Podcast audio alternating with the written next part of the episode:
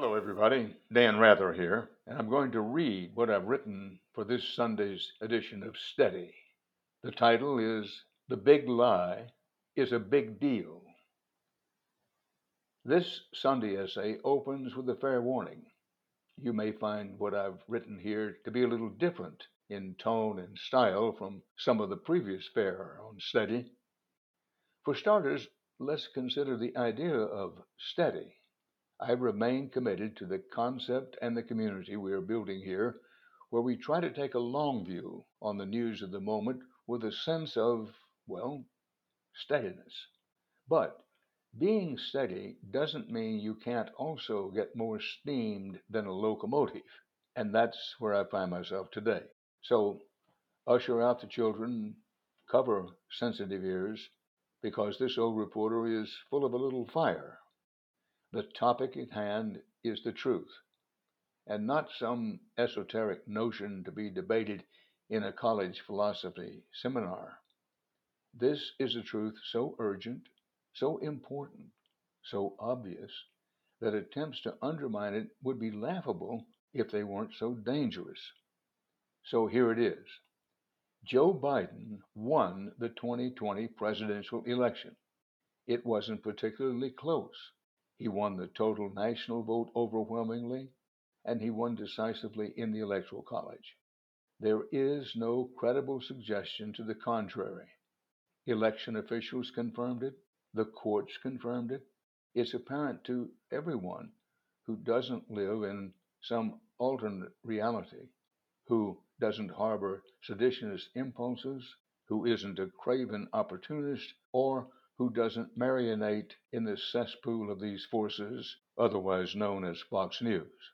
For those who suggest otherwise, who say that Biden is not the legitimately elected President of the United States, many have been deceived, and others are willfully deceiving them for their own cynical and dangerous ends.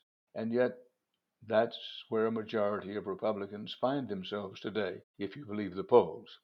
And it is certainly where a majority of elected officials are if you just listen to what they say, or more importantly, don't say. Now, the origin of this lie laden authoritarianism is the former president, who couldn't fall back on his usual playbook of suing, sulking, and skedaddling to get himself out of the loser spotlight.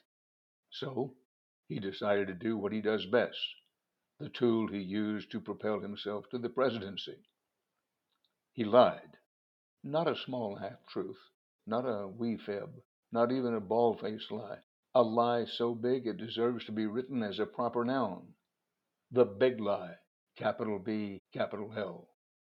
This big lie led to violent insurrectionists storming the United States Capitol, attempting to stop final certification of election results. It has led to Republican state representatives falling all over themselves to try to cut back on voting rights. And how do they try to justify it? They say their supporters have lost faith in the voting system. But that's because their supporters have been lied to by the same politicians who are now using that as an excuse to stifle democracy. Propaganda and authoritarianism play on in a destructive feedback loop. Now, to be fair, not every Republican has fallen in line. Take the high profile case of Liz Cheney, the daughter of former Vice President Dick Cheney. She's certainly no liberal. Her voting record has been solidly pro Trump. But she has had the temerity to say what her colleagues won't that the would be emperor has no clothes. Please spare yourself the mental image. For this act of bravery, her fellow House Republicans are coming for her like a political version of murder on the Orient Express, except in this case, they have no problem brandishing their guilt for the world to see. So, who thrives in such an environment? Craven opportunists like Elise Stefanik, you would think this Harvard educated Congresswoman from upstate New York would know better about the Constitution and the ridiculousness of the big lie, but she long ago pegged her future to prostrating at the altar of the Donald. And now she is poised to replace Cheney in Republican leadership. Some conservative groups are grumbling that Stefanik's voting record is far more, quote, liberal than they would like. But Trump broke whatever tenuous links the Republican Party had to a consistent ideology. It is now a cult of personality, not a political party, and fealty is prized over all else. Of course, as many associates of Trump have learned over the years, loyalty for him is like most streets in Manhattan. It only goes one way. This brings me no joy in saying that one of the factors that is exacerbating this dangerous era in our national history is a Washington press corps that is struggling to make sense of a disorienting landscape. They're having a tough time. The bedrock of American democracy, for better and worse, has been a stable two party system, with some notable moments of exception. The press is used to two opposing forces waging battle over policy, at least nominally. Now, the no man's land between Republicans and Democrats is over a belief in democracy itself, and not things like taxes or debt or foreign policy. Once again, this is not a theoretical musing. Is it too much to say that giving oxygen to the big lie, let alone actively espousing it, is a form of sedition? Full stop. Think about that. Is lying about the truth of last November making a mockery of any pledge of patriotism? No matter how many flag lapel pins you wear, or how often you quote the founding fathers. To deny a fair and honest election and the orderly transfer of power risks placing you squarely in the camp of dictators and autocrats and helping with the demise of democracy. The press needs to start taking this even more seriously than it does now. Every elected Republican who has played footsie with the big lie should have to defend that record before they can speak on any other topic. They can't be allowed to duck and dodge. The questions aren't difficult. Did Joe Biden win the election? Where is your evidence to the contrary?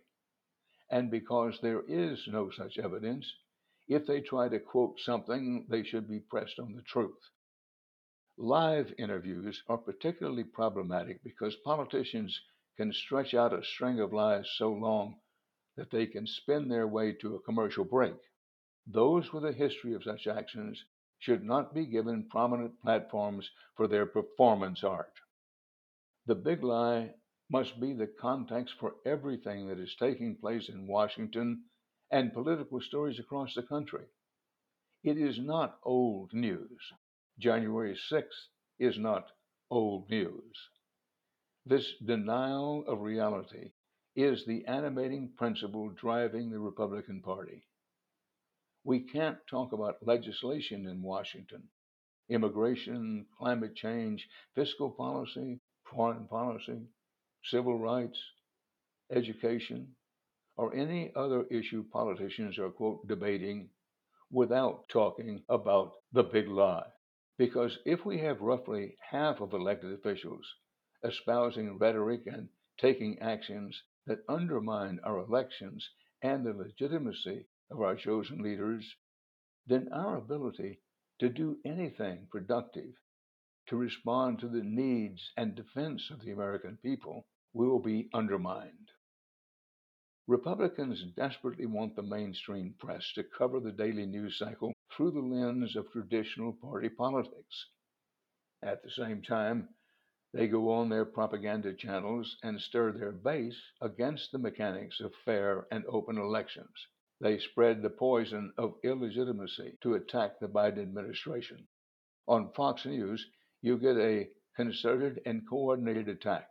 Outside of that echo chamber, you get what was once the normal news diet of a spectrum of different stories. But this is not a normal news environment. This is an attack on American values and our ability to continue to function as a government that represents the will of the majority of Americans. The big lie is everything right now, and the press and the American people must not provide safe harbor for it to continue to metastasize. Now, I want to end with a note of some optimism.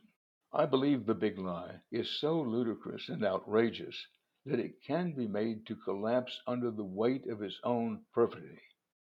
If it is put to the proper spotlight, if it becomes so radioactive that big business, the press, and the public at large refuse to bestow any legitimacy to those who traffic in it, then it can and will be defeated.